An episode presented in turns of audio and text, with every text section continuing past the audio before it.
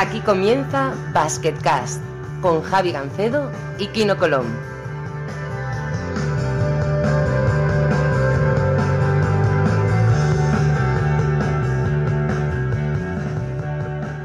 Hola a todos y bienvenidos a una nueva temporada de Basketcast. Soy Javi Gancedo y con nosotros tenemos a un campeón del mundo, Kino Colón. Muy buenas.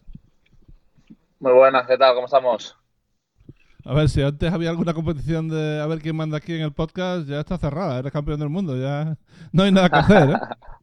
Ahora ya, muchas gracias. Ahora ya cualquier competición es difícil ganarme, ¿eh? La verdad es que. no, la verdad es que ha sido impresionante, ha sido alguna experiencia impresionante, increíble. Bueno, ahora entraremos un poquito en profundidad, la profundidad que tú quieras, porque al final habrá cosas que puedas contar y, y cosas que no, obviamente. Está la cosa ahí 50-50, 50-50, de que pueda contar y que no. Exactamente. Ah, Pero bueno, la gente supongo que querrá saber eh, cosas y, y las preguntas van a ir un poquito por ahí. La primera, de todas formas, te la quiero hacer yo. eh, ¿Qué has hecho con la medalla de oro? Porque se la has dado a tus padres, te la has quedado tú. ¿Cómo, cómo es el tema? Bueno, de momento la he traído aquí a Valencia porque, bueno, para todas las entrevistas y todo la querían ver y para la sesión de fotos y tal, pero bueno, yo creo que vamos a hacer una cosa, ya tenía pensado en mi casa de futuro pues hacer una, un tipo homenaje a baloncesto con todas mis camisetas y pues con algún, algún recuerdo bueno y este pues bueno, tendremos que hacer algo especial sin duda y colgarla en algún sitio, en algún sitio chulo. Hay dos personas que conozco yo que tienen una especie de mausoleo en su casa. El primero, Basilis Panulis, eh, al que, bueno, supongo que verás durante la temporada en algún momento. Sí, pero este ha- no ha ganado una Copa del Mundo, pero ha ganado alguna cosita más que yo. Sí, bueno, el, el bajo de la casa de Spanulis es un auténtico museo, ya supongo, bueno, no sé si tendrás la oportunidad de verlo alguna vez, pero, pero es espectacular. Y otro que parece que lo tiene muy bien montado es Roger Grimau. Roger Grimau eh, eh, ganó la Euroliga 2010, se quedó con el balón y creo que tiene una buena colección de camisetas, balones, etcétera, en su casa. Bueno, yo, yo, me- yo veremos a ver si lo que hago. Yo tenía pensado más así como algo de juegos, pues poder poner ahí una pantallita y que hubieran tres o cuatro camisetas y pues eso, la, la medalla y tal, más que un museo que tampoco ha ganado tantas cosas ni, ni me gusta a mí a tanto, pues eh, no sé cómo, cómo decirlo, tanto Para teatro, Fernalia, sí. pero bueno, algo, algo seguro que haremos porque yo creo que es algo muy especial esto. Vamos a empezar por el final, que es la celebración. Eh, ¿Hubo más fiesta en China o hubo más fiesta que en Madrid? eh? Ah, China es un desastre. China para todo esto de la fiesta y tal es un desastre. Probamos un par de veces y no, no hubo manera de, encontrar nada bueno. Y nada, pues cuando ganamos, obviamente, pues con el subidón, pues hicimos algo, pero fue en plan familiar, con, con las familias, con eh, y nadie más que nosotros, eh, privado en el hotel, pues ahí DJ, eh, con Rudy de DJ, que puso la música toda la noche, empezó bien y acabó poniendo música de los años 40 o 50 la típica esta que sabe todo el mundo, pero nada, estábamos tan contentos que, que nos daba igual. Por cierto, tengo que decir que aparte de DJ Sastre, que se puso al principio de DJ en la selección, luego Rudy me sorprendió como DJ que el tío controla bastante. No, está Es bien, está bien. que, que no me esperaba, no, no lo veía él como DJ y la verdad es que me sorprendió. Y nada, ponía bastante buen nivel. Y ese día, bueno, pusimos de todo. Todas las que te puedas imaginar, pues, estopa, todo lo que muchos somos más viejos, pues eh, sonó toda la noche. Todas, todas, todas estas, claro, esto, todas sonaron. Y luego, pues en Madrid yo creo que fue la fiesta buena, buena. Aparte, tuvimos una recepción espectacular. Lo de lo del autobús, que a mí yo pensaba que era más un poco más tontería. Al final fue un momento espectacular porque un montón de gente se vino a la calle a celebrarlo con nosotros.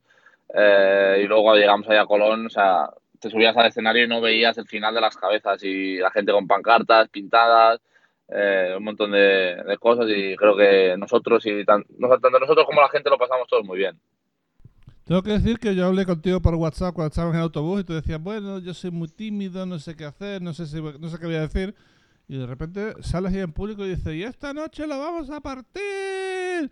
Y yo, yo, yo flipé, yo estaba descojonado de risa. Digo, pues vaya, vaya timidez, ¿no?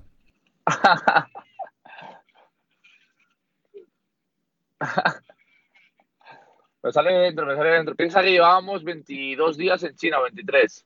Eh, acabamos de ganar la Copa del Mundo, pues claro, lo que se tiene ganas de celebrarlo. Y no habíamos podido hacerlo de la manera adecuada allí. Y bueno, pues en, Madrid, pues entre, entre el bus, el Colón y luego la cena y, y lo que vino después, pues yo creo que, estuvo muy bien. Aparte, yo aquí sobre todo había un grupo de personas muy, muy bueno y había que celebrarlo y disfrutarlo juntos. Hombre, yo me alegré mucho, no solo por ti y por tu familia, también tengo, ¿sabes?, eh, buena amistad, eh, tanto yo como Belén tenemos muy buena amistad con Piero Oriola y, y con sus padres, y obviamente, además está el tema de que prácticamente media selección ha pasado por Basket Cash, y eso quieres que no, es un vínculo bastante importante, ¿no? Eso, eso te iba a decir yo. Todos los que al final la, mitad del equipo casi ha pasado por las secas y los del Madrid porque no pueden, si los eliminas porque no pueden, eh, más de la mitad han pasado por las secas. Entonces esto tiene un efecto va para arriba todo. Ya lo, ya lo hemos dicho el año pasado y sigue así. Esto, todo lo que pasa por aquí va para arriba. Y a ver, los del Madrid no podemos y los de NBA, pues tampoco es que tengamos mucho contacto. Yo, hombre, lo de Ricky Rubio lo veo difícil. Ahí tendrías que interceder tú de alguna manera, hablar con él y a ver si quiere, quiere pasarse. Me sé que los dos hermanos Hernán Gómez no son muy de podcast y creo que no, no estarían una hora hablando con nosotros, probablemente. Y luego está Margasol, que a mí por lo menos personalmente me impone mucho. No hablo con él desde hace pff, 10 o 12 años y, y probablemente no sepa ni quién soy, entonces no, no es plan. ¿eh? Impone, impone. Aparte de esto, están muy ocupados y tienen un régimen especial. O sea, que de los que podíamos, yo creo que han estado todos o casi todos. Todo menos pie, realmente. Pero, pero bueno, lo de Market estaría bien porque. A ver, yo debo decir que soy un poco inculto a veces, pero por ejemplo, lo de Open Arms, yo no sabía nada de, de ellos hasta que vi a Margasol allí metido en el agua intentando ayudar a la gente y me parece algo algo bastante bastante impresionante y algo que hay que darle bola y, bueno, por mí me encantaría traer a Mark incluso para hablar solamente de esto. ¿eh? Hacen, aparte de grandes jugadores, pues ellos eh, ayudan muchísimo con muchísimas cosas. Es algo muy bonito y bueno, que también cuando una vez que estás con ellos y te lo explican un poco, pues está es una acción muy buena, solidaria, muy buena. También te quería preguntar por la recepción, aquello tuvo que ser impresionante. Es que eh, a mí me parece incluso a veces surrealista pensar, joder, que uno está ahí con el rey, con el presidente del gobierno. Eh, bueno, oye, oye, nada, porque lo habéis merecido, ¿no? Porque, a ver, es lo que toca cuando, cuando se consigue una hazaña deportiva de ese nivel, ¿no? Pero aún así, quieres que no es un poco extraño, ¿no? Bueno, piensa, piensa que fue un momento, la verdad es que es un momento que queda para, para siempre cuando le estás ahí dando la mano al rey y tal, que encima tenemos todos fotos y tal. Pero luego también está la otra cara, que llevamos eh, la noche del día anterior en el hotel celebrando, eh, 14 o 15 horas en un avión, casi sin podernos duchar ni pasar por el hotel, vamos a ver al rey, entonces llegamos ahí todos bastante destrozados y tal. Entonces eh, lo, lo, disfrutas y tal, pero estás un poco como cansado. Eh, pero sí, es espectacular verte allí, eh, bueno, pues, estar ahí, estuvimos un rato hablando, pues como si fuera, como si fuéramos un amigo más, con muchos, porque ya se han visto muchas veces, por suerte, y nada, pues fue algo, un momento especial también, sin duda. Bueno, y que no te he preguntado, que estamos aquí preguntando por mí, ¿tú qué tal el verano? ¿Cómo ha ido la cosa? Que hace días que no hablamos por aquí. Sí, es cierto. A ver, yo tenía un verano bastante movidito. Eh, estuve en Croacia dos semanas, ahí estuve bastante tranquilo. Y luego nos fuimos un poquito a Escocia y también he estado una semana en Sevilla. Y, y muy bien, oye, Croacia totalmente recomendable. ¿eh? Estuvimos en la isla de Juar, eh, impresionante. Sí, ahí me está apretando Marco Vanis para ir cada, cada verano. Quedé con Marco, tío. No sé si te lo he dicho. Uh, pero, bueno, sí, sí, sí, sí lo sabes porque te mandé aquel vídeo completamente corrosivo. Sí, sí, sí, sí. Efectivamente. ¿eh? Sí, sí, sí. Y nada, me aprieta cada verano y imagino que algún año pues iré allí porque aparte dice que hay muy buenas playas, la parte vive en una zona muy buena. Entonces, bueno, pues habrá que, ir a verlo. Y luego que también con Marco Popovich, que me dijo en primicia que lo que pasa es que entonces no lo podía decir en Twitter ni en ningún sitio porque era un secreto, porque era que iba a competir en el concurso de triples y, oye, lo hizo muy bien, ¿eh? Bueno, y casi, y casi gana el concurso de triples, estuvo cerca, al final... Eh, la, la, la, final es la peor serie que hizo, pero si era favorito, yo creo que para muchos. ¿Viste el ensayo? El ensayo que hizo lo puso ACB.com en Twitter. Eh, por la mañana hizo un carro entero y, o un ensayo entero de un minuto y metió 28 de 30. Y las dos que falló, falló porque se salieron de dentro. O sea, una cosa impresionante. Sí, sí, sí. Hombre, la manita no se pierde, la manita no se pierde. Puede estar más cansado o menos, pero la manita que tenía este. Le va a costar, porque más bien nos va a costar, pero yo creo que a ver si podemos tener a Marco Popovich, porque además me gustaría tener la, la, la, visión de un jugador retirado. Además, eh, creo que él tiene, o tiene interés en ser entrenador, lo cual eh, también tiene gracias, ¿no? Eh, no sé, creo que la combinación puede funcionar bien. Pero bueno, vamos a hablar contigo, que la gente quiere saber más de ti que de mí, obviamente. No, no, esto es 50-50, esto es 50-50. A ver, aquí el protagonista es esto. La Euroliga ya ahora empieza dentro de nada ya tendré yo tiempo de decir cosas, pero ahora mismo no. Lo único que voy a decir, esto sí, porque creo que está guay, es que el lunes sale una entrevista con Nico Cisis en la web de la Eurocup, muy chula, Normalmente las entrevistas duran unos 8 9 minutos, quizás 10 eh, si tarda mucho. Con Nico se está hablando 25 minutos, o sea que eh, ahí hay bastante, bastante que ver. ¿eh? yo creo que con este tío podemos tener conversaciones muy, muy interesantes porque es un tío muy listo. Cuando he podido hablar yo con él, el tío controla un poco de todo y seguro que será interesante. Ya estaremos atentos. Este sí que tiene un basket caso, lo que pasa es que tendría que ser en inglés o, o que él hable italiano y nosotros en español, porque de momento de castellano no anda lo suficientemente bien como para poder hacer un basket cast. Pero bueno, ya veremos, ya veremos. Tenemos, no tenemos muchos programas este año, todo hay que decirlo. ¿eh? Eh, basket cast este año será un poquito más reducido porque, bueno, aquí no tiene que jugar ya dos partidos por semana y no uno, y, y la cosa, pues, las circunstancias cambian. ¿no? que no paramos, no paramos. De verdad que desde que he llegado, bueno, desde todo el verano eh, ha ido bastante ajetreado y bueno, te, intentaremos aprovechar los tiempos libres que tengamos para hacer el base pero no tendremos tanto, obviamente, como el año pasado, que con un partido a la semana será mucho más fácil de, manejar. Yo creo que Basket se vino hasta bien, ¿no? Porque habría un momento que estarías allí aburridísimo, ¿no? Sí, sí, sí. El año pasado era una salvación cuando venía Basket y podíamos tener una buena charla ahí. Pero bueno, este año ya con tantos viajes, partidos y tal, pues ya se complica un poco más, pero sacaremos tiempo, sacaremos tiempo. Bueno, la verdad es que al final ha sido un triunfo de equipo de currantes. Hay mucha gente ahí que se lo ha, trabajado desde abajo, tú uno de ellos, eh, con mucho sacrificio de sus familias, con mucho sacrificio de todo el mundo para que primero llegaran a la élite y después llegaran a la selección y luego tuvieran un éxito de este nivel. Y supongo que, que eso hace que el triunfo sea incluso más especial, ¿no? Bueno, sí, es la. Hablando más, la hostia. Yo creo que al final nosotros hemos, eh, hemos currado mucho todos. Eh, yo lo diría, por ejemplo, cuando me fui a jugar al extranjero, que, bueno, que aquí en España no acaban de confiar. Y nada, y vuelvo como, como campeón del mundo, eso no es algo que, ni en los mejores sueños. Y nada, bueno, pues esta era un verano un poco complicado porque es verdad que era el primer año que no había ninguno de la generación del 80, entonces, bueno, no sabían un poco cómo, cómo iba a reaccionar esta nueva eh, jornada de jugadores. Y yo creo que, bueno, que, no hay mejor manera de, demostrar que aún sigue habiendo talento que habiendo ganado el, Mundial. Aparte se duda mucho de esta selección otra vez, eh, pero bueno, es algo que estamos ya un poco habituados. Y nada, al final, pues campeones del mundo. La gente puede decir que, que, bueno que eliminaron a Estados Unidos y a Serbia, pero al final Estados Unidos venía un equipo que claramente iba a perder. Ya perdió en la preparación contra Australia y estuvo a punto de perder contra Turquía. Y Serbia, que yo sepa, todavía no ha sido capaz de ganar ningún gran torneo. O sea que eso lo tienen pendiente claramente, ¿no?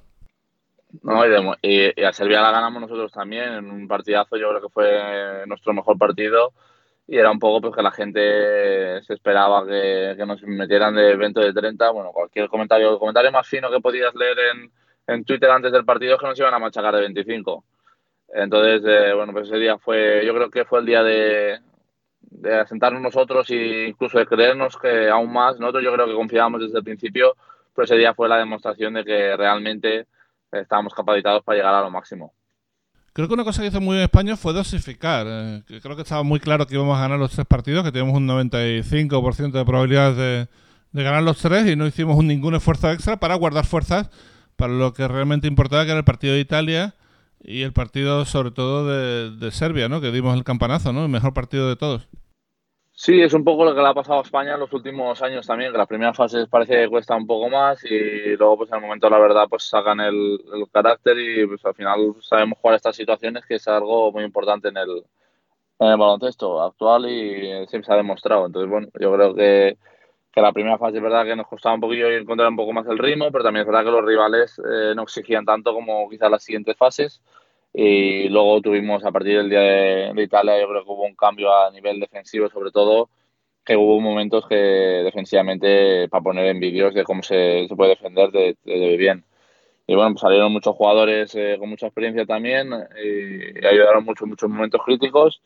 Y nada, al final los detalles, pues eh, el día de semifinal, Marc estuvo, estuvo gigante y metió los tiros libres importantes para, para ganar, para empatar y bueno, pues al final una medalla de oro yo creo que, es muy merecida y bueno, al final todos los que hemos estado allí, hayamos jugado más o menos, estás allí por alguna razón, eh, ayudas al equipo de una manera o de otra y bueno, pues es muy difícil entrar a una selección así, se demuestra porque luego estás siempre compitiendo por lo máximo y bueno, una vez que estás allí es un, es un lujo eh, pues eh, el día a día. Y en la primera fase, si las cosas se complicaban, no había problema porque salías tú y, lo arreglabas, ¿no? ¿Cómo fue difícil para ti adaptarte a ese rol de revulsivo que yo creo que no has tenido en toda tu carrera? Sí, era un rol que no, no, había tenido nunca, pero bueno, que sabía antes del torneo ya lo que, lo que me tocaba y bueno, me lo puse en la, la cabeza y pude ayudar la, la primera fase. Luego también estaba preparado por si en algún partido de, de, los siguientes pues se necesitaba, pero yo creo que como fueron los partidos eh, no se necesitó ese, aspecto revolucionario porque ya íbamos bastante bien en todos y bueno, pues por suerte funcionó y nada, al final eh, ganamos todos. Yo tuve también pues, algún momentito de, de poder ayudar al equipo y muy contento. Antes de todo eso, y yo creo que ya sabes por dónde voy, eh, vino la preparación, llegaron los descartes, hubo cuatro descartes de la selección, pero un partido concreto con Estados Unidos en el que, bueno, perdemos, pero luego eh, Donovan Mitchell pone en Instagram una foto, una foto que sale tú al fondo, y se monta ahí un cachondeo bastante grande, ¿no? Pues sí, la verdad que estábamos volviendo para Los Ángeles porque el partido este jugábamos en, creo que en un sitio que se llama Anaheim, que está bastante lejos. Y bueno, estábamos volviendo y justo no sé quién puso la foto allí, enseñó la foto en una furgoneta que íbamos, eh, íbamos 5 o 6, eh, y dije yo, ¡hala, mira, salgo allá al fondo! ¿Le digo que me etiquete o qué? Y nada, pues ese comentario le gustó mucho, sobre todo a todos los NBA que estaban ahí, a Marc, a Ricky, estaba Víctor Llull, eh, entonces dijo Víctor las tres, las tres palabras que a un español le, le, le tocan mucho, que dijo, no hay huevos. y entonces le dije, ah, se lo pongo, se lo pongo, tal. Y aparte en Los Ángeles estuvo muy bien, muy divertido. El partido yo creo que había ido bastante bien, estuvimos allí. Y nada, pues así en plan gracioso y como es amigo de, de Ricky, pues le pusimos el, el tag mi bro, tuvimos ahí dudas de qué poner, al final con, con, entre todos decidimos eso y fue un comentario que nada, a los 10 minutos ya tenía más de 500 me gustas, un montón de comentarios extras, salió un montón de por Twitter también y nada, tuvo bastante repercusión y al final fue un, no, bastante gracioso. Y luego al día siguiente yo sin enterarme eh, puse una foto también del partido y estaba Donovan Mitchell defendiéndome y también, claro, yo sin verlo y todos los comentarios que había en esa foto eran a través del tag mi bro este que había puesto yo, o sea que se hizo, se hizo viral un poquito ahí en, en las redes. Ah, yo estaba descojonado de risa. Eh, al final, además, no te hizo tag, ¿no? O sea, no te, no te etiquetó, ¿no? No me hizo tag, pero me lo encontré y tal, y estuvimos hablando y se, se rió un poquillo y tal. Ah, el tío se lo tomó muy bien, le hizo gracia y nada, bien. Al final es un comentario gracioso sin, sin, sin ninguna maldad. Hombre, aquella la gracia que tenía que era un, lo que tú dices, sin ninguna maldad, era una cosa totalmente, simplemente graciosa y sí, sin sí, más, sí. sin ningún tipo de, de, connotación, ¿no? Salía él haciendo un pedazo de mate para el que no lo haya visto, y yo salía ahí en la esquina, en, una, en la imagen, pues a 5 o 6 metros, mirando ya, diciendo, va, este, nos vamos a chagar aquí. Al final fue Argentina quien, quien eliminó a Estados Unidos. Ah, no, Francia, Francia, Francia, Francia, Francia. Francia, que Francia Fournier hizo un, un torneo extraordinario, es verdad. Eh, hizo un partido muy bueno. Sí, sí. Eh, te quería también poner el ejemplo de Lituania. Lituania hizo dos primeros partidos maravillosos, eh, metiendo 100 puntos por partido y nadie metiendo más de 13. Pero luego se quedaron sin, sin pilas, ¿no? Perdieron un par de partidos y se, y se fueron del 9 al 16.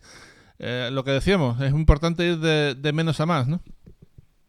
Lituania tuvo, tuvo mala suerte porque los dos partidos que perdió fueron uno con el, yo creo que fue el tiro libre este eh, muy polémico, eh, que saca un jugador francés, y el otro lo perdieron con Australia también en el último minuto en un final muy ajustado y se quedan fuera de unos cuartos que yo creo que ellos podían haber dado mucha, mucha guerra, incluso más que alguno que se había clasificado.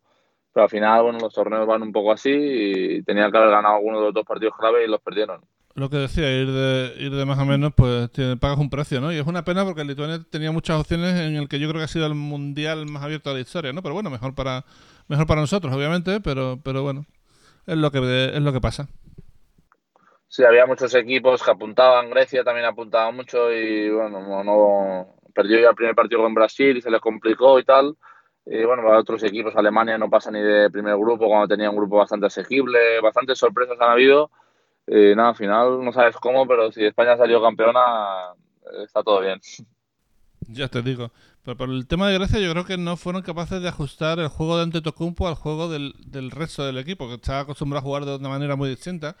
Y ahí pues... Sí, luego la defensa de, la, de FIBA, yo creo que más cerrados, con más gente en la zona y tal, pues le vi, por ejemplo, que le, le sacaron en un mismo partido eh, no sé si son tres faltas en ataque y tal, pues bueno, eh, son reglas diferentes y yo creo que los jugadores que menos tiran de fuera son los que más sufren, entonces eh, sabíamos que podía sufrir, aunque es verdad que dominaba mucho, por el físico, pero un jugador como Durán, como Carmelo y tal, pues aquí en FIBA son los que los que destacan más. Harry, Kyrie Irving, Harden, todos estos, yo creo que tienen más facilidad para jugar en el básquet FIBA. Sí, Durán no tiene que cambiar nada. Ya viste cómo dominó aquella vez en el Mundial de 2010. Y básicamente en todas las competiciones que ha jugado en FIBA. Es una auténtica máquina. Este, este, este le da igual. FIBA, NBA, por la calle, el tío es tan bueno que, que le da igual lo que haga. Bueno, hablando de sufrir, el partido en el que sufrimos todos, absolutamente todos, fue el de Australia, con las dos prórrogas. Eh, supongo que verlo desde el banquillo, cuando Jules por fin mete el triple y se rompe el partido, tuvo que ser un alivio y una alegría brutal, ¿no? Ese fue con mucha diferencia el que más sufrimos. El de Italia también lo sufrimos mucho, ¿eh? porque hay un momento que vamos cuatro abajo y quedan creo que dos minutos y medio. Cuando Bellinelli le hace una falta por detrás a Jules, cuando, estaba tirando casi por detrás del tablero y tal, que nos salva bastante y a partir de ahí cambia el partido, pero ese día sufrimos bastante porque si no nos obligaba a ganar a Serbia ya. Pero sobre todo el día de Australia hay un momento que se ve casi perdido y tal, con 6, 8 abajo, 8 abajo creo que llegamos y quedan 3 minutos.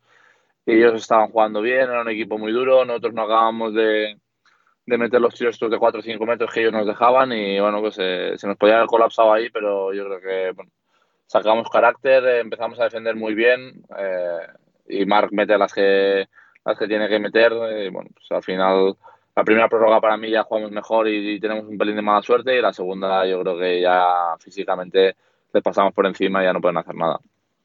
Esto lo voy a decir yo, no lo digas tú, pero el final de partido de Bellinelli fue para darle directamente el pasaporte español, porque uff.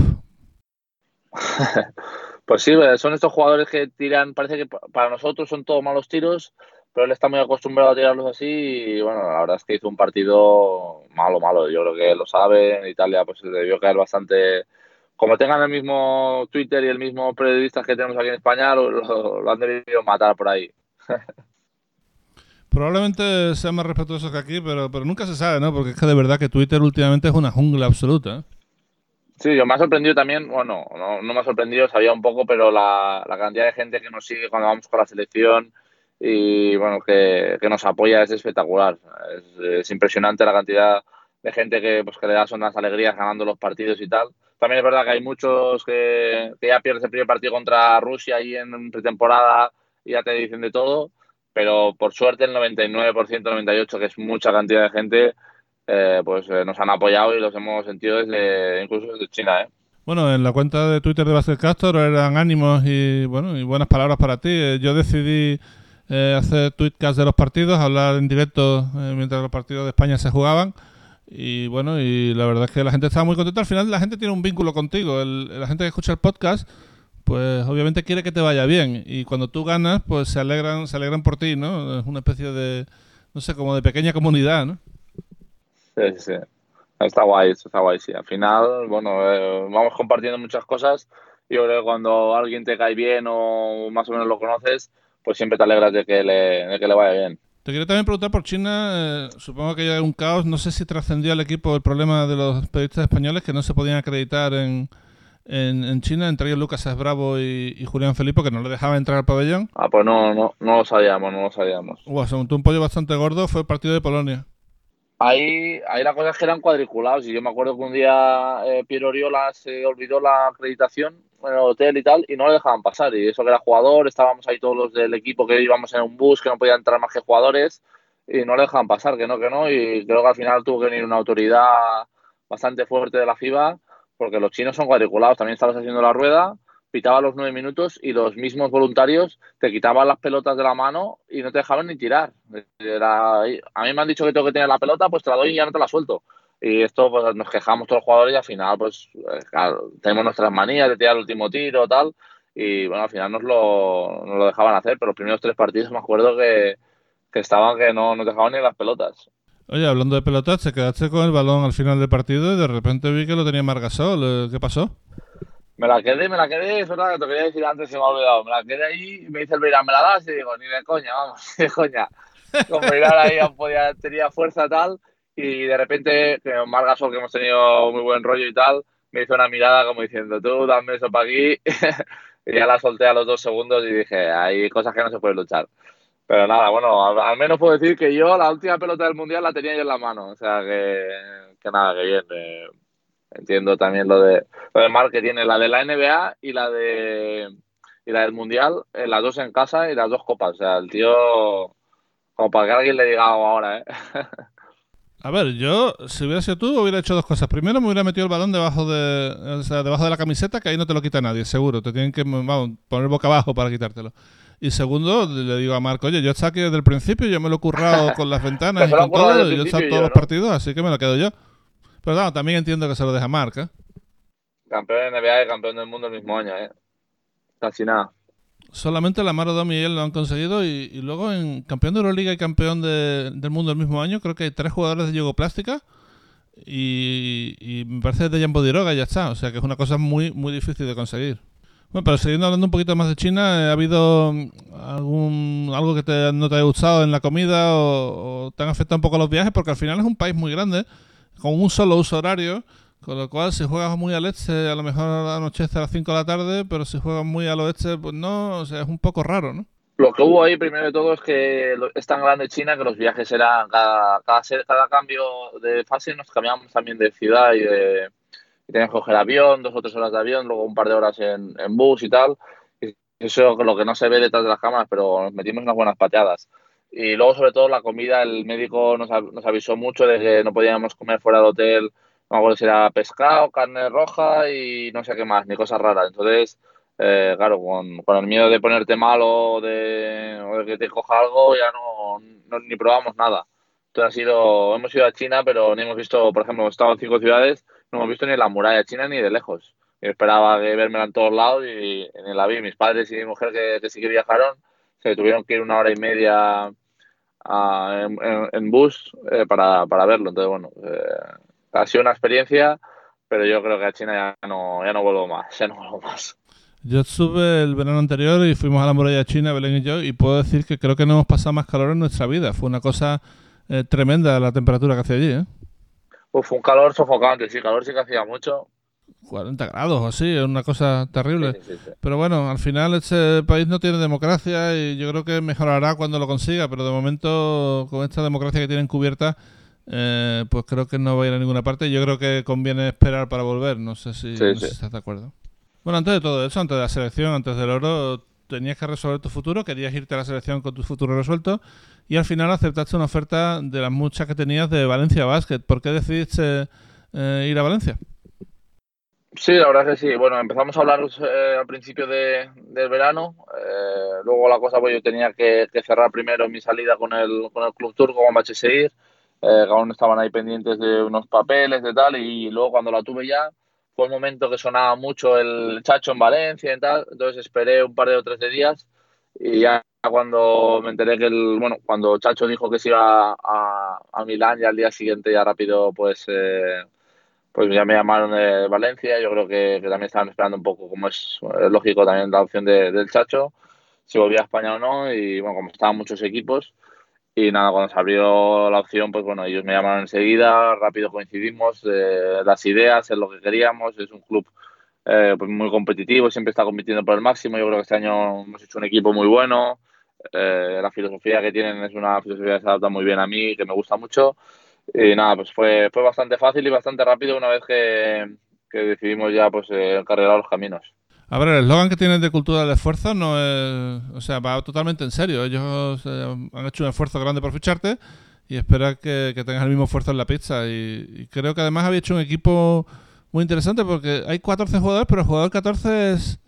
Sí, bueno, un poco lo que pretende el club es eso, que el jugador 14 no sepas muy bien quién es, porque hay jugadores de muchísimo nivel, no hay ningún jugador vinculado, estas cosas así, son 14 que pueden jugar una temporada muy larga, entonces bueno, hay que empezar ya con las, con las rotaciones, con saber llevarlo bien, y yo creo que si eso lo conseguimos llevar bien, seremos un equipo muy difícil de ganar.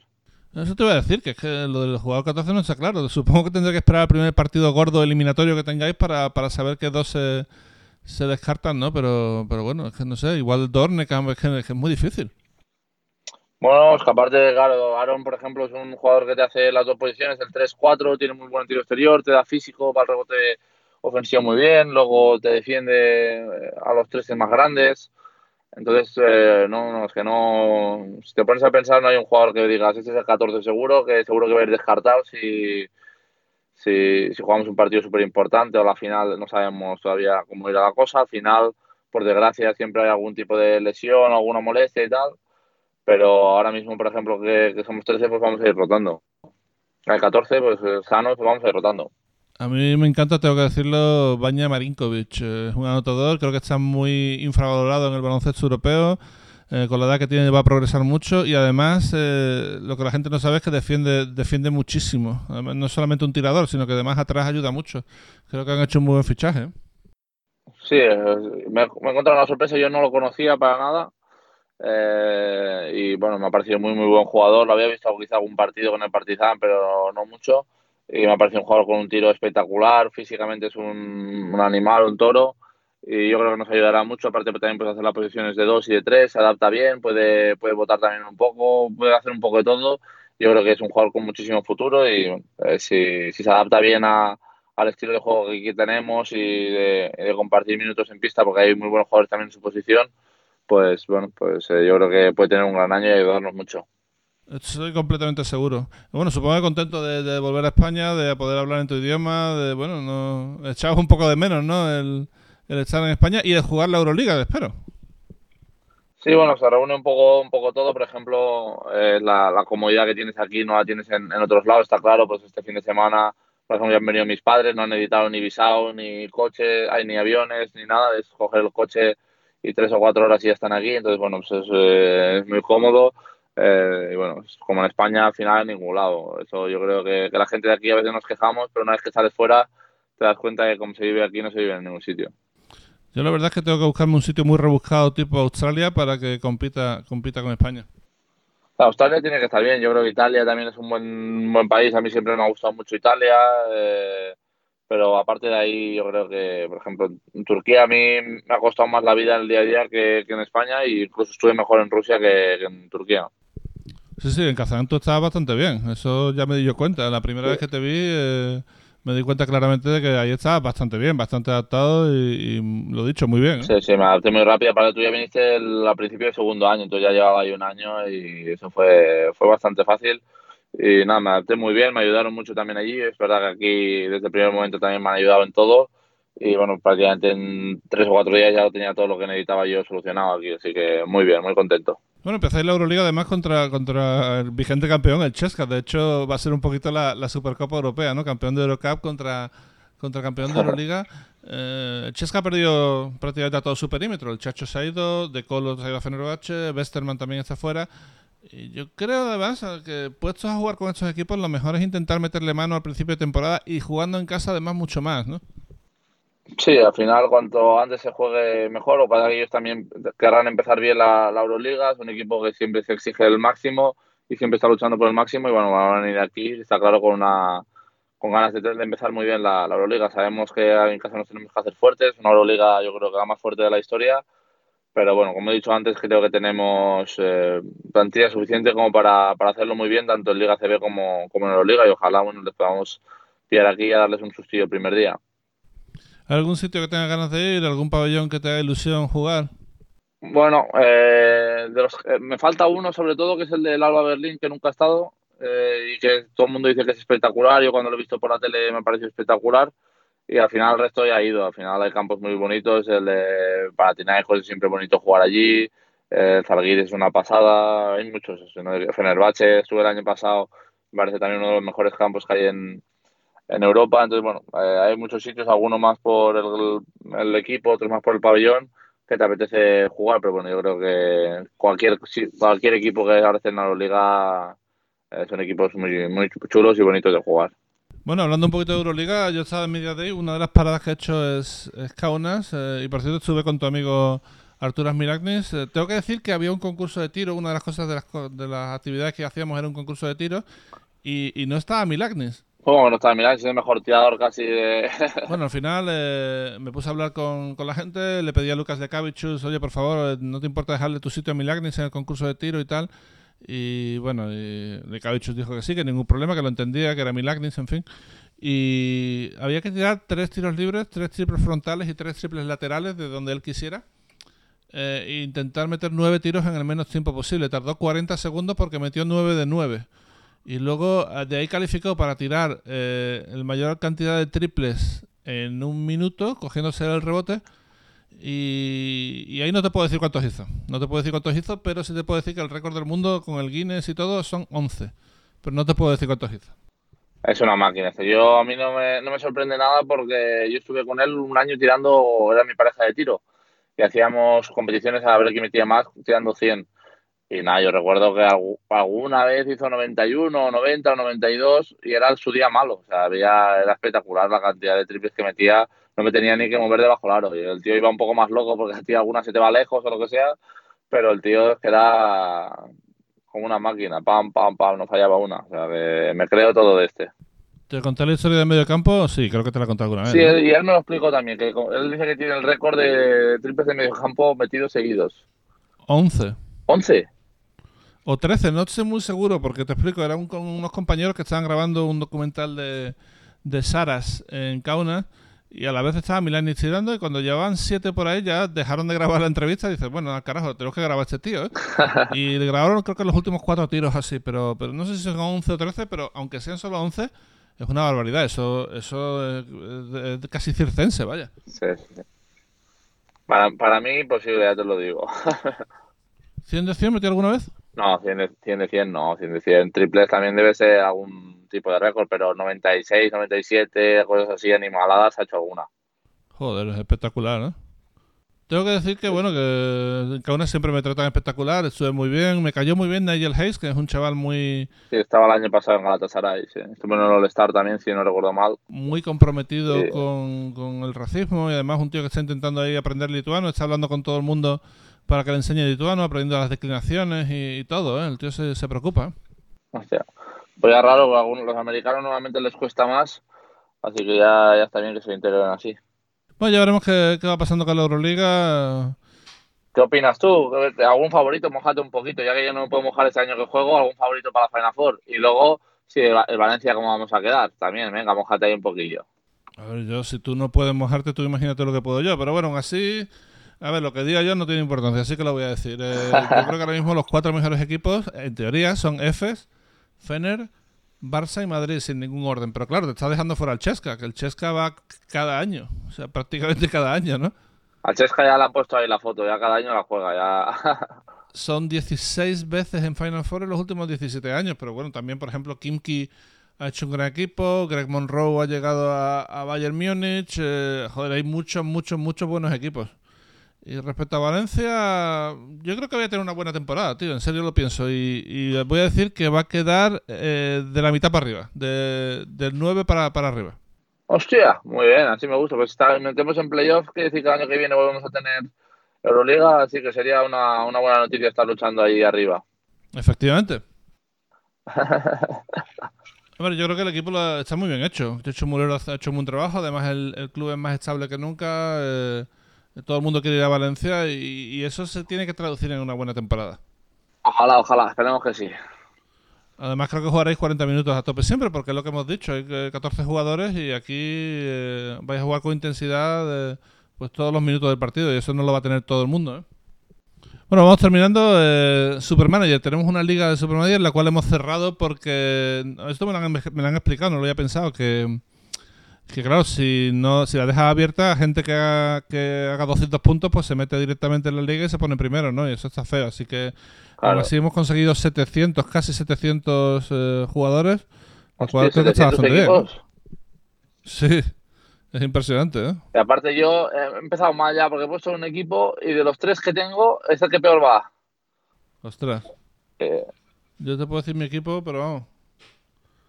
La mato de comunicarte que no te he puesto porque hombre, es que no he jugado el primer día, entonces eh, hubiera sido un error bastante, bastante grande. Aquí con las rotaciones que tenemos es bastante arriesgado poner a un jugador de Valencia.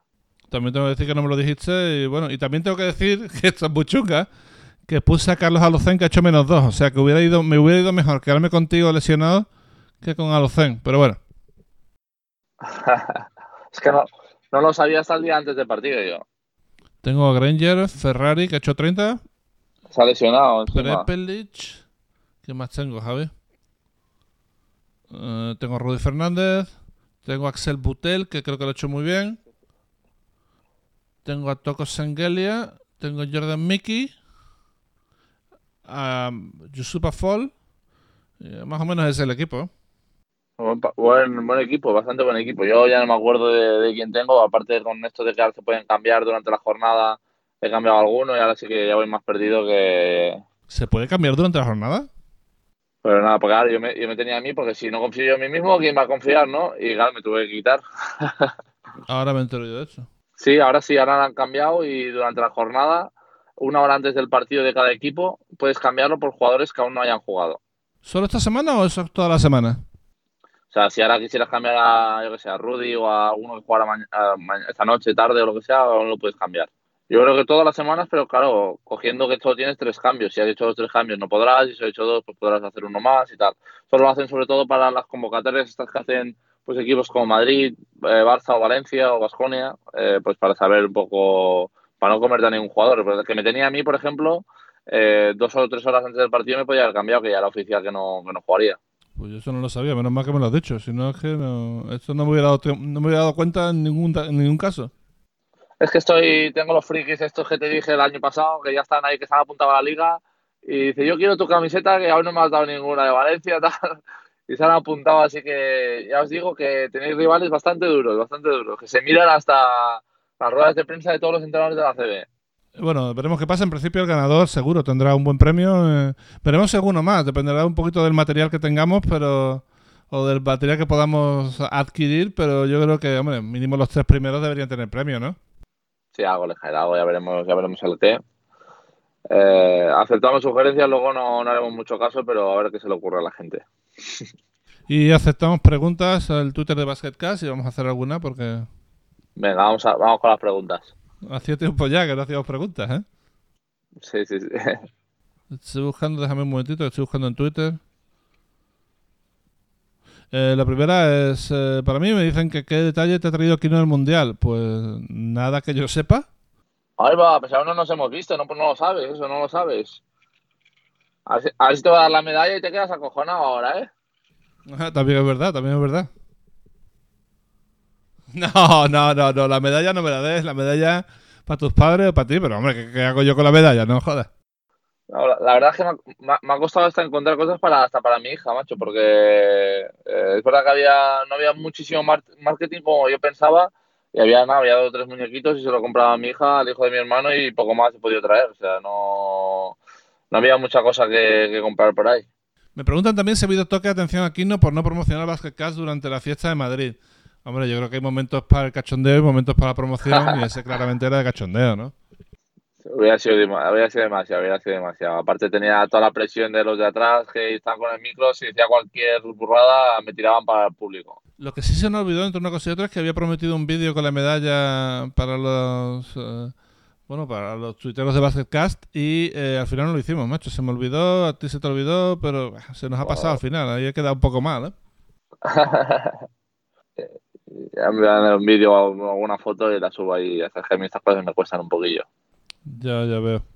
Bueno, me preguntan a mí que si he tenido que entrenar mucho para el spot de Euroliga eh, para hacer el recepcionista, ¿eh? Fue muy bueno eso, ¿eh? Yo tengo que decir si alguien no lo ha visto, que se ponga a verlo ya, que ha sido muy bueno. A ver, hacemos dos spots al año, uno con mucha pasta, que además saldrá la semana que viene y que está muy, muy, muy bien y que ahora lo veréis. No puedo adelantar nada, pero bueno, eh, va a ser va a ser bastante chulo. Y el que hacemos en verano es con un presupuesto mucho más modesto y, y el director de, de audiovisuales de Euroliga es muy amigo mío y yo creo que me mete por el número de followers, no creo que me meta por, por mi cara bonita. Pero el caso es que todo el mundo siempre dice que lo hago muy bien, o sea que algo habrá también de, de buena actuación, ¿no? El- eh, estás de moda, estás de moda. Sí, ya me gustaría a mí, ¿eh?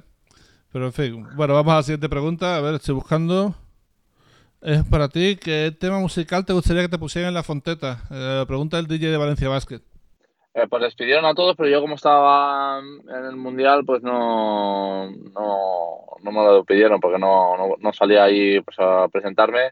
Mandé un vídeo, tuve que mandar un vídeo ahí para la afición y nada, pues, estábamos ahí en plena final. Y nada, pues yo imagino que, aun con todas las críticas que recibo siempre que lo digo, pues algunas de estas de reggaetón, que todo el mundo las critica, pero luego cuando las ponen todo el mundo la canta y todo el mundo la baila. Y pues como ahí en la, la selección estábamos todos muy reggaetoneros, y bueno, era incluso no- nuestro canto antes de los partidos era una clase de reggaetón, pues hubiera dicho alguna de esas. Te lo preguntarán, porque el DJ Fenoca está allí siempre en la fonteta y tarde o temprano añadirá la canción que tú le digas, estoy seguro. ¿eh? No lo conozco, no lo conozco. ¿Qué tal? Eh, nos preguntan Alejandro Gómez, el secretario de UCAM Murcia, para esta temporada, que estuvo pretendido por Olympiacos. Hombre, yo creo que Alejandro Gómez está considerado uno de los mejores eh, directores deportivos de la liga y, bueno, no sé, en principio espero que le vaya muy bien, ¿qué quieres que te diga? Yo tampoco lo conozco, la verdad, pero me han hablado muy bien de él, es todo lo que puedo decir. ¿eh? A ver, sigo buscando preguntas. Esta es para ti. ¿Cuál de los compañeros de la selección que no conocías antes te ha sorprendido más? Con los que antes no había jugado. Eh, prácticamente con el que nunca había jugado era con Margasol y sorprenderme tampoco porque es campeón de era campeón venía a ser campeón de la NBA y todo lo que ha hecho. Contra todos los otros había jugado muchas veces en contra o había jugado con ellos entonces eh, sé que ahí tienen todos muchísimo nivel. Te sorprende cada cosa de que hacen porque son una pasada todos los jugadores. Al final ahí estamos los 12 mejores de, España y, todos tienen su, su talento sea uno u otro. Aquí una pregunta un poco extraña ¿eh? La verdad. ¿Ves aquí no más atractivo? Es para mí la pregunta. ¿Ves aquí no más atractivo ahora que es campeón del mundo? Digo, hombre, no sé, el, poder siempre es atractivo, supongo, no sé. Así que, por supuesto, sí. He subido el nivel, he subido el nivel. ah, esto es muy bueno, unas fotos que salen en Instagram que de Messi y de Ronaldo de cuando eran jóvenes y de cuando eran mayores. ¿De dónde lo ves? ¿Dónde lo ves más guapo? Pues claro, lo tío al final con el dinerito pues ha ido arreglando los dientes, tal, no sé qué, pues al final imagino que siempre se ve mejor. Eh, desgraciadamente se ve mejor cuando alguien tiene más. Bueno, vamos a hacer las dos últimas. Luis Verdún nos dice para Quino. Eh, eh, ¿Eres consciente que hace un año empezaba la aventura turca que ahora eres campeón del mundo? El ser valiente tiene premio, enhorabuena. Sí, la verdad es que sí. mirándolo bien, lo de la aventura turca era muy arriesgado. Pasa que era un verano en el que yo me esperaba otras cosas y no acabaron de salir. Eh, pero bueno, es verdad que si alguien puede decir que se ha arriesgado para, para llegar hasta ahí, he sido yo, porque irse a Rusia ya era un paso, aunque luego estuve muy bien, y luego lo de lo de Turquía fue rizar el rizo. Pasa que, bueno, al final esto va como va, eh, lo de las ventanas yo creo que me ha ayudado muchísimo. Y creo también, como pregunta un poco, que aún no nos creemos, aún no sabemos exactamente todo lo que hemos hecho, porque bueno, pues cuando llegamos aquí la gente estaba como loca y nosotros estábamos como diciendo, estábamos más tranquilos. Entonces, bueno, yo creo que con el tiempo nos daremos cuenta de que somos campeones del mundo, que, es algo muy, muy grande. Bueno, la última es un poco de cachondeo. Oscar Antolín nos pregunta cuántas cuchillas de afeitar habéis gastado entre los 12 durante todo el mundial. ¿eh? ¿Cuántas cuchillas de afeitar? Sí, me va un poco con la coña de que nos afeitáis y tal. ¿eh? pues mira, por ejemplo, Xavi, que era el único que, iba sin barba, eh, le dijeron que cada vez que si ganábamos, hasta que no perdiéramos, no se podía afeitar. Y el tío nunca había tenido barba y si os fijáis el día de la final tiene, porque claro, llevábamos ya dos o tres semanas sin perder, dos semanas o un pelín más sin perder. Y nada, lo primero que hicieron, que hizo él y creo que Oriola, sobre afeitarse, cortarse el pelo y todo cuando, cuando ganamos. Y yo, bueno, yo cada cinco o seis días como me tengo que ir pelando, pues yo lo mío no contaba, pero ellos sí que es verdad que estuvieron dos semanas sin, sin afeitarse y nada, como curiosidad. Yo también me aboné al tema de no afeitarse porque lo aprendí a Juan Carlos Navarro una vez hablando con él, me decía que se afeitaba el primer día. Sí, es una cosa que tiene ahí costumbre. Por ejemplo, nosotros, esto la gente no sé si lo sabe, antes de los partidos, antes de las siestas, todos los días hacíamos una pocha. Y hubo, por ejemplo, un día que nos tocó entrenar en vez del primer turno al segundo, íbamos muy justos, casi no teníamos tiempo de siesta y, y no sé si era el día de, un día importante, era, debía ser los cuartos o semifinales, y pues hicimos la pocha un poco más rápida, pero lo hicimos igual porque, bueno, eh, somos de costumbres, creemos en estas cosas, y luego, luego decíamos, como perdamos y no hayamos hecho la pocha, nos arrepentiríamos ahí, y ahí la hicimos y la hacíamos todos los días, les damos eh, Mark, eh, jugábamos Mark, Sergi, Ricky, Pau, eh, Víctor y yo, así que, bueno, ahí nos pasábamos mucho rato, también algún día jugaba eh, Rudy o, Javi Beirán. Y ahí estábamos pues todas las noches y, al mediodía jugando a la pocha. Eh, la última te la quiero hacer yo y tiene que ver con la pocha porque el día de Argentina yo estaba nerviosísimo, era el día de la final, obviamente, y de repente entro en Instagram y veo que estáis todo, de, sobre todo Yul, todo de cachondeo con algo de que tú habías hecho no sé qué jugada de 6 y que la habías cagado y que no sé qué. Eh, ¿Qué pasó? La verdad es que estábamos, estábamos más tranquilos de lo que yo pensaba para, o sea, yo te imaginas jugando una final del mundo y dices, estaré asustadísimo, cagadísimo y tal, y estábamos bastante bien. Yo creo que, algunos por experiencia y quizá otros por, no saber dónde estábamos, yo qué sé. Pero y nada, fue muy gracioso porque la pocha, si no lo sabe alguien, te dan unas cartas, te dan seis cartas y tú tienes que decir cuántas vas a ganar. Y claro, normalmente decir más de tres o cuatro es bastante animalada. Y yo estaba confiadísimo de que iba a hacer seis, solo había una opción entre 100 de que no hiciera las seis. Y mandé las seis y tal, entonces eh, justo se dio la opción esta entre, entre 100. Y acabaron todos indignadísimos y tal, y quedó ahí como, como anécdota de que la había liado parda y que había estropeado la partida a todo, a todo el mundo. bueno, al final eh, lo importante es que ganamos el partido y somos campeones del mundo. No tengo mucho más, la verdad. Eh, queda desvelar el, el, invitado de la semana que viene. Eh, ¿Prefieres hacerlo tú o lo digo yo? Eso te lo dejo a ti, que tú te lo has currado, te lo has currado mucho. Yo creo que es alguien que, que todo el mundo pues, hemos crecido con él y que tendremos todos seguro que ganas de, escuchar y de ver lo que, nos puede decir. Eh, el segundo episodio de Basketcast tenemos como invitado a Anthony Daimiel, uh. eh, de sobras conocido por todos, no hace falta ningún tipo de presentación. Eh, Daimiel es un auténtico crack dentro y, y, fuera de las pistas. Y lo único que me preocupa es si vamos a ser capaces de, de, sacarle todo el jugo que merece el personaje. Por supuesto, vamos a hablar de NBA, por supuesto, también vamos a hablar de cosas que no tengan nada que ver con la NBA. Así que bueno, ya, ya veremos cómo va. Eh, Kino, muchísimas gracias por tu tiempo. Eh, mucha suerte contra el Chesca y, este fin de semana también en la, en la Liga Endesa. Y bueno, a ver qué tal. ¿eh? Ya tocaba, ya tocaba hacer un basecast. Hemos vuelto y ya no hay forma de pararnos. ¿eh? Ya tenemos que seguir todo el año. Sí, sí, sí. Ahora ya vamos, ya hemos empezado, ya no paramos hasta final de temporada. Lo dicho, gracias a ti y gracias a todos. Nos veremos la semana que viene con Anthony Demiel aquí en Basketcast.